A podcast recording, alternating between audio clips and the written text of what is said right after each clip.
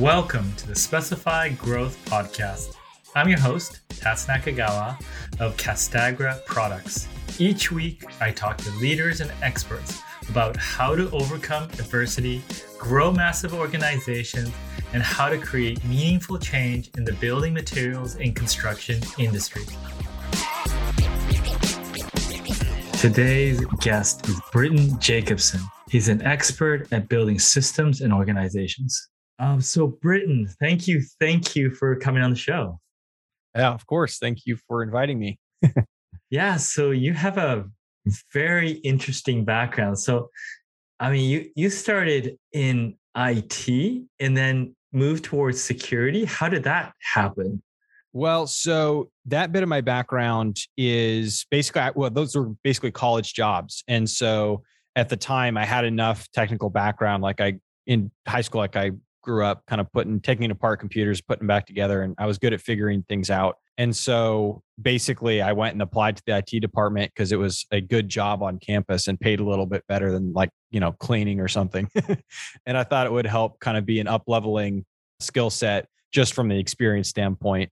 And so that was that's why I started out with that job within college and I could get it faster than some of the other ones that were available. But I ended up doing three or four kind of part-time jobs at the college with different departments and whatnot. Yeah, that's how I started in IT. It wasn't necessarily like my first job or anything like that, but that's why I started working with that. and, and and then I noticed here you spent some time in security.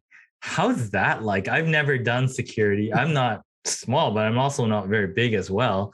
How did that work? Yeah. Well, so the reason that happened is I went to college and got my degree in strategic intelligence with the intention of doing paramilitary counterterrorism.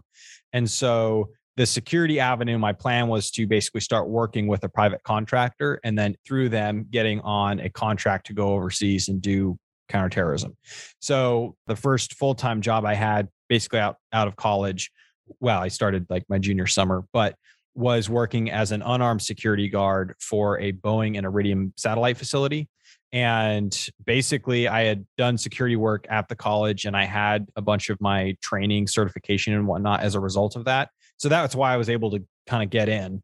And the I met with the guy who managed the facility and he liked me. And so he was willing to accept me as the security guard.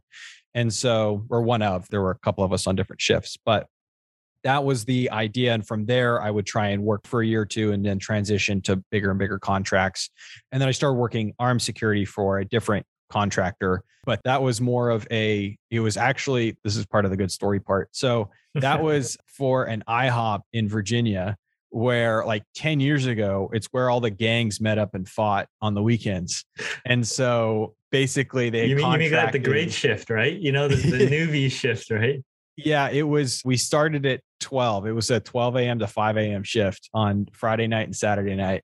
And I did it for a few years. But yeah, so that's why they were originally hired to work this location. And like now, you know, 10 years later, 99% of the time it's totally chill and you're just sitting there doing nothing.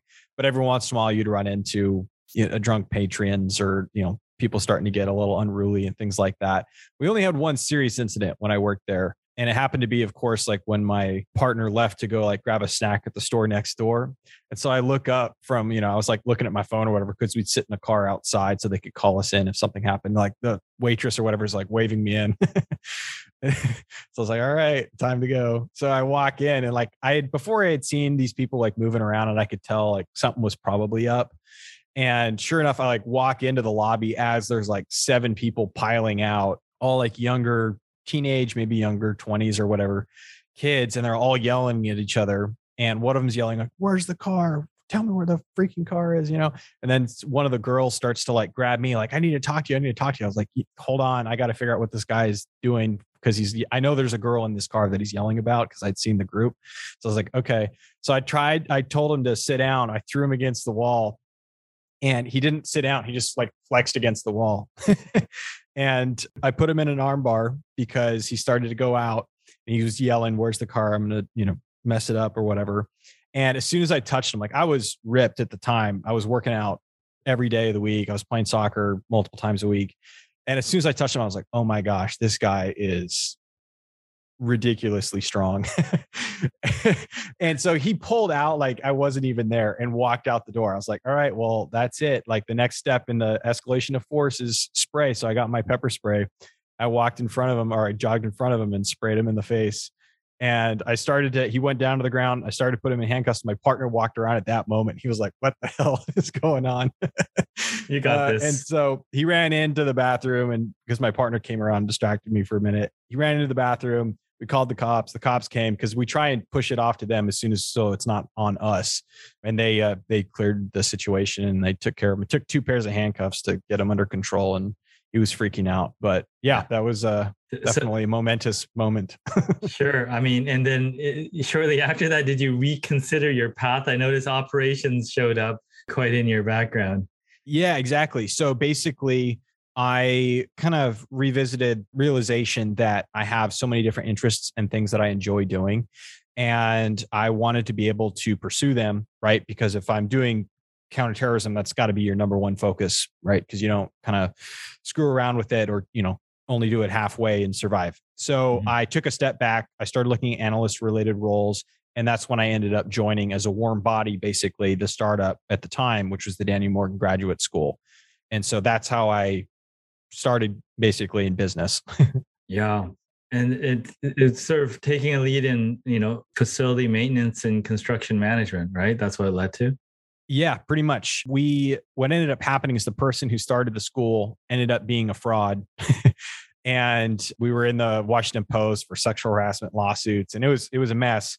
But because I was on the operations side, I was kind of one of the people who knew what was going on and I was at the time I was the right-hand man for him in managing some of the construction that was going on. So when he got you know fired slash left and the new team came in and there was all this kerfuffling trying to figure out what was going on and I was the only one that knew what was up with a lot of the projects. And so it defaulted to me to manage them. And thankfully, they were willing to kind of allow me to. And so that's, yeah, I definitely got a, a hot start in construction management, facility management, operations management, and managing contractors, you know, 20, 30 years my senior, who certainly knew more than I did, but they were they were awesome and they helped walk me through the process and everything. Give me a sense of scale. Like, what were you doing? You know, what was happening? What were the moving pieces? So at the time, so let's see here. I think we had about 15 to 20 students, so pretty small. By the time we left, we were about 50, I think. We had, I want to say, between the teachers and the various employees, I think we had about 30 full time employees roughly. And at, I was managing like the construction project I was managing it's like there was an $850,000 library build out on 7,000 square feet of an office floor. And then I pitched to the board and they said, yeah, go ahead. $1.1 million renovation to kind of modernize the facility that we were in. So, yeah. And then as far as like contractors, I was managing architect, general contractor, all the subcontractors, security and events more connected with how I was supporting them and whatnot from the operations side of things. So I manage those contracts and situations as well. Yeah. Then you you move on to still into facilities and operations, but for a uh, a very, I guess, visible organization. Yes. Yep. Everfi is a is uh, slash was they were just acquired by Blackbaud for about 750 million in a cash and stock agreement. But basically at the time they were about a hundred million dollar company and or a 100 million ARR and they'd been growing. They had a in 2019 they acquired a team in London. So they were a national team about to be a global team and they had three or four different offices around the US and about 150 different remote employees in the US and Canada. And they had kind of built all this up without having a real operations department or a real consolidation effort. And even the facilities most of the the offices and whatnot had come through acquisition. So they didn't really have like a common workbook or anything like that for how they were managing the offices and so i basically came in and did kind of an overhaul of the operations department slash created it to a certain extent they just had various people doing various bits and pieces and i consolidated it and so yeah i spearheaded the development and kind of the continuous improvement of that department and certainly on a, a, larger scale with various offices and the national reach. And then I had I worked on a ton of different projects while I was there. I mean, from your experience earlier to this, it looks like you made a pretty decent leap. What was the key there? I think the, well, one relative to Everfi in particular, they were very good, in my experience, about hiring employees that seemed like they had a dynamic wherewithal to them versus saying, you know, have you sat and in the same chair for the last 10 years yes or no? So like when i joined the average age of the company was about 29 for instance which is super young. And so i think that was a huge plus honestly. And then i think that the fact that i had a facility slash operations background in education also helped because that's what they were doing even though it wasn't like i was facilitating education really my role at everfi. It was more the marketing team and the product team and engineering team and sales team and that sort of thing.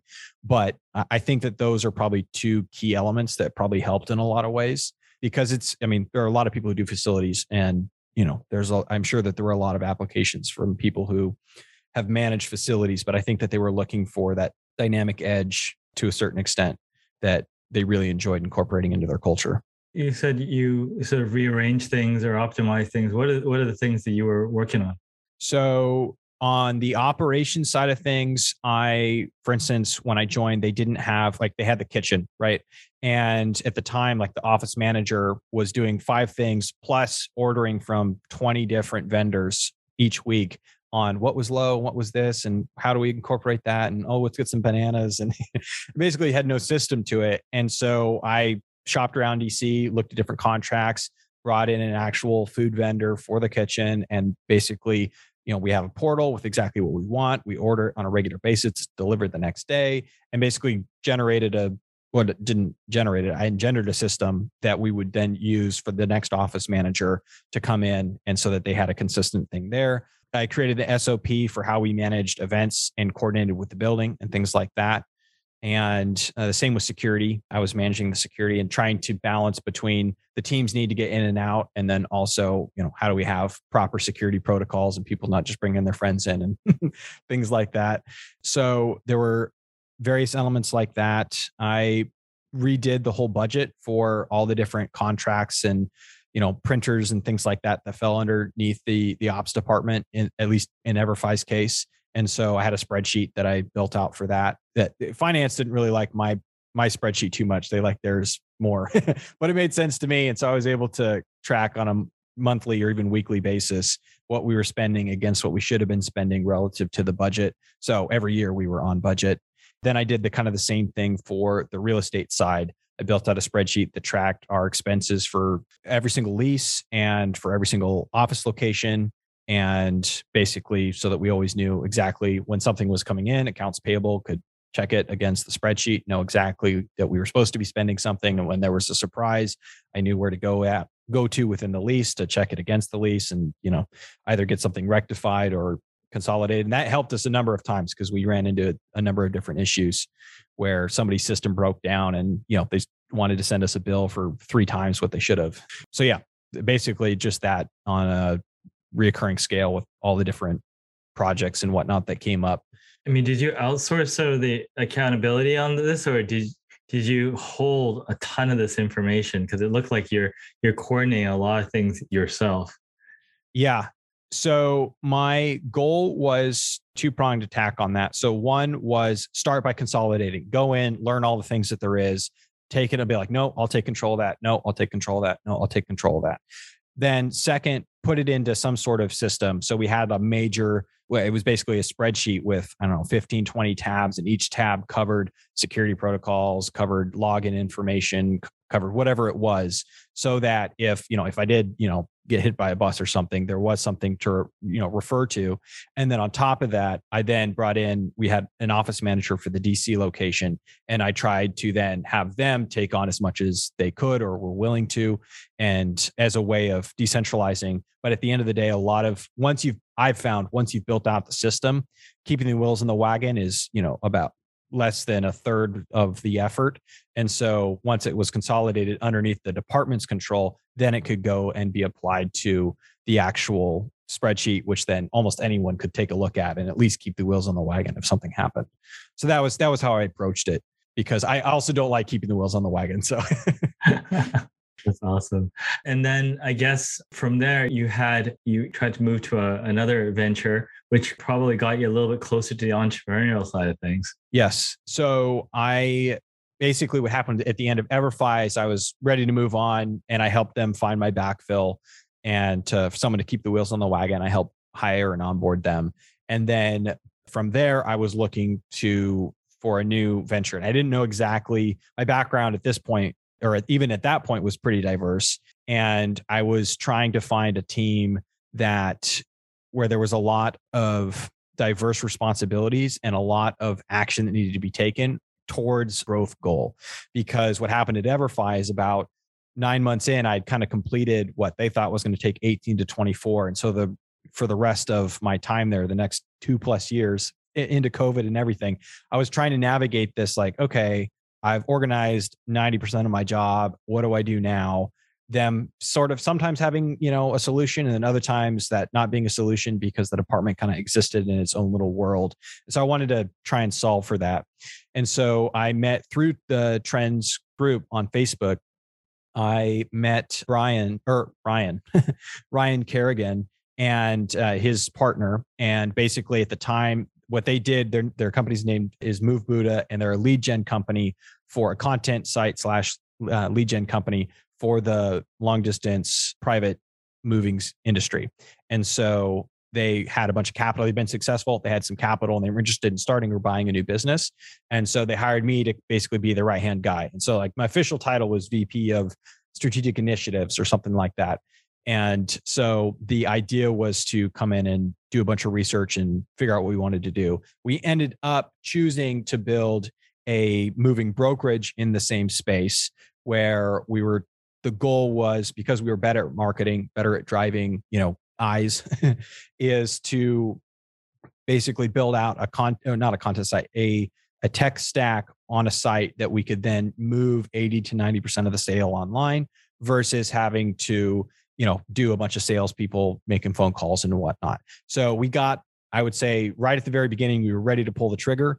And then the supply chain disruption kind of finally trickled down, and all of the good uh, carriers were moving freight and you know charging getting getting paid very well to do that why why bother with someone's personal belongings if you can do that? And then all of the bad carriers who you know might sell you know maybe started were started yesterday might sell your stuff out from under you or whatever it may be uh, were you know charging exorbitant rates. So it created this kind of crunch point within the industry and it didn't it didn't make sense to try and forge something in the middle of that environment. So that kind of that's where i'm at now. They were very generously put me on some severance and whatnot so that's where i am today as i continue to job search and whatnot yeah so i mean you you kind of looked at some getting things off the ground side I think you you have a, a, small venture that you're working. When you look at those pieces, because I mean, there's a zero to one, and then there's kind of that sort of one to ten thing. You know, what what are the different skills, and what, are your thoughts just having looked at it from end to end? Maybe not have experienced it from zero to one fully, but at least being able to see the parts. What what do you see, and what are the challenges and opportunities? Well, on the zero to one point, when I joined joined DMGS out of you know basically almost right after college, that was at zero. They had just finished their first like semester with seven students or something. So I would still put that in the category of more or less zero to one because we ended up getting it to a really good place where that it's now part of the basically it was bought incorporated whatever the legal term is into the Bush School of uh, Foreign something. Anyway, uh, I forget what the, the term is. Anyway, so it ended up being a very good outcome for the school and everything. So I think when it comes to zero to one, I go back and forth on, first of all, the emphasis of having a clear goal. Because on the one hand, in order to move forward, you do have to have a clear goal. On the other hand, you consistently hear you have to be flexible and like you know this company started out doing this and then it had to pivot and did something completely different, you know? And so I think to a certain extent, the skill sets and the perspectives that matter when it comes to zero to one is more about how you're thinking about your product or about your goal and how you approach problems that arise. Because I think there's a certain level of critical thinking that has to happen in order to assess whether or not a problem is existential or an actual issue versus one that needs to be solved. And even in my experience in the zero to one building effort with uh, with Move Buddha and the brokerage we were working on, within the con- that context, my penchant is to over uh, well i've been told my penchant is to overthink right? So mm. i like things being organized and i like I, i'm borderline ocd in that way where it's and not in every way in my life you know i need to do dishes right? But but at the same time i'm the one who's asked you know i'll ask this question and then i'll ask the 10 questions to pertain to it. And ryan some of these other people who have you know built more zero to one and then got it to 10 they're like, no, no, no, that doesn't matter. That doesn't matter. That doesn't matter. We need to just run a test. I'm like, okay, but this color's off. You know, like why why wouldn't we fix the color if we know it's off? you know, like it seems like this would be a good thing to fix. So that's where I feel like there's continue learning that needs to take place. At least, you know, in my experience is continuing to learn what is something that should be fixed, what is something that should be tested, and you know worked on versus what sh- is something that should be let go and put on the back burner for the next thing and then i think i think the skill set wise question or the skill set question is a little bit diverse because it just depends on what the project is that you're working sure. on and your capital and you know your ability to deploy it i think that when it comes to hey do i want to sit here and I don't want to go live on my couch in order to make something work. That's not my mentality for the last, I don't know, six to eight years, I have had the mentality of like, I can work a full time job and I'll work on my project on the side. I'll make both work until something, you know, I'm actually able to make something happen. And, you know, I've watched a ton of, you know, I don't know, Shark Tank or whatever. And right. That's uh, one of the proverbial, it's like, oh, if you're not willing to quit your job, it's like, okay, you know, I think you can, you know, it depends on your work ethic and your personal life. Right. I don't have anything else too significant going on in my life. I have time where I can go put, you know, many many hours into whatever my projects are. But that's kind of i feel like that's something that's wrong with the entrepreneurial world to a certain extent which is we sell this like oh if you're not all in and you're not sleeping on the couch then it won't work. And i, I don't think that that's a uh, that's fine if that's what you want to do. I don't think you have to do that. And i don't think telling someone that as a measure of like hey this is you know how i'm viewing what you're up to is very healthy.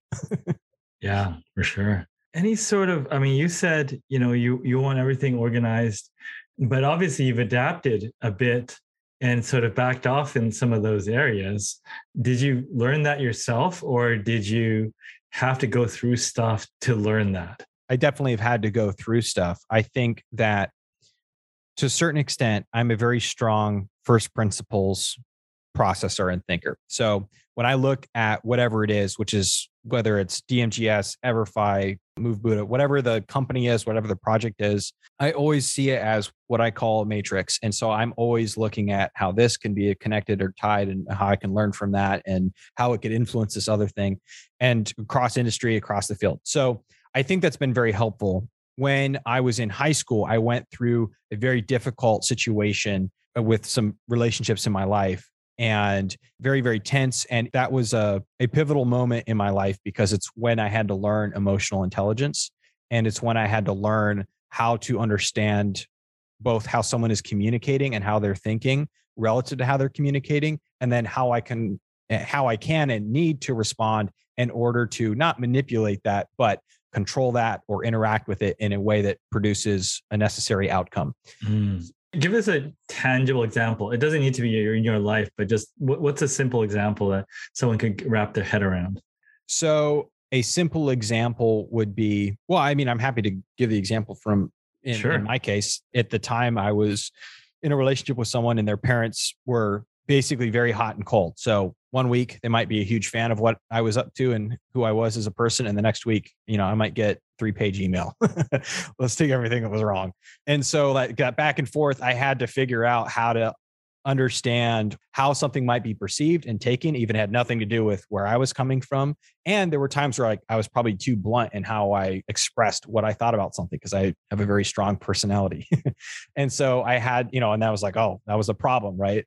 And so basically going through that a hundred, you know, maybe a thousand different iterations of both sides of the coin essentially how i'm communicating how it's being perceived and received and then how to interact when you know when how to say I'm sorry, it's okay when I maybe wasn't my fault or something along those lines, and how to basically express myself in a in a mature way, an emotionally mature way, so that I could be heard and so that what both how I could be heard and how I was responding to them and how I could be heard when I was bringing something up of my own volition.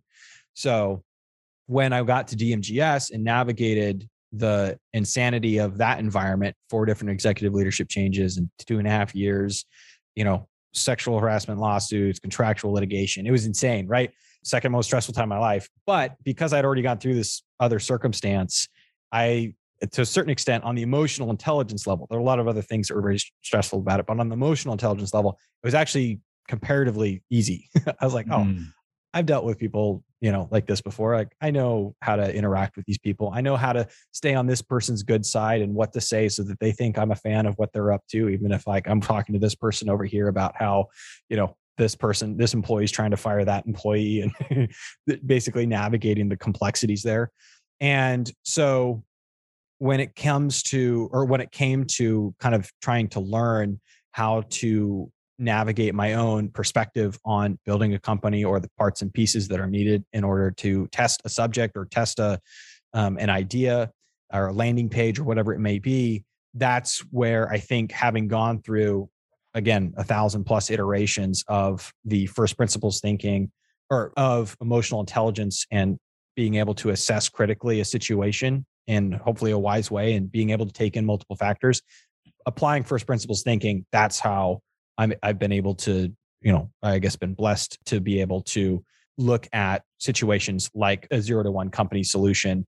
And I also have to reinforce being uh, listening to what the feedback is because a lot of people will give you feedback in the soft comments and in the jokes and you have to be aware of when okay like they probably were just joking but there's like a twinge to what they were saying I need to make sure the next time I talk about the subject or express an opinion on the subject that I maybe add some more nuance because maybe what I said was a little too black and white, for instance. And it's maybe not even, I wasn't intending to be that way.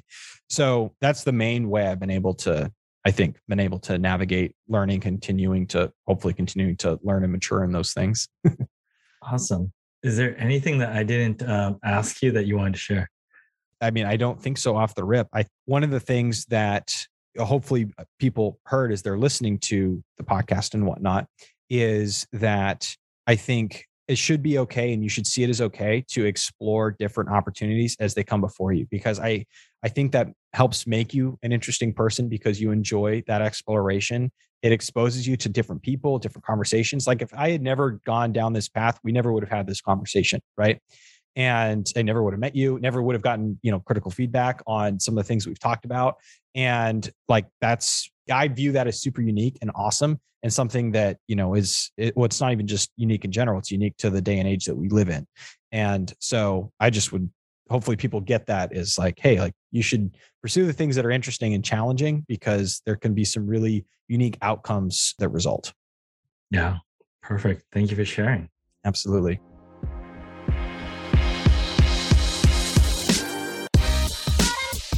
Thank you for listening to the Specify Growth podcast today. Make sure you check out youtube.com forward slash tats talks for video of today's podcast. Hit the subscribe button for upcoming episodes.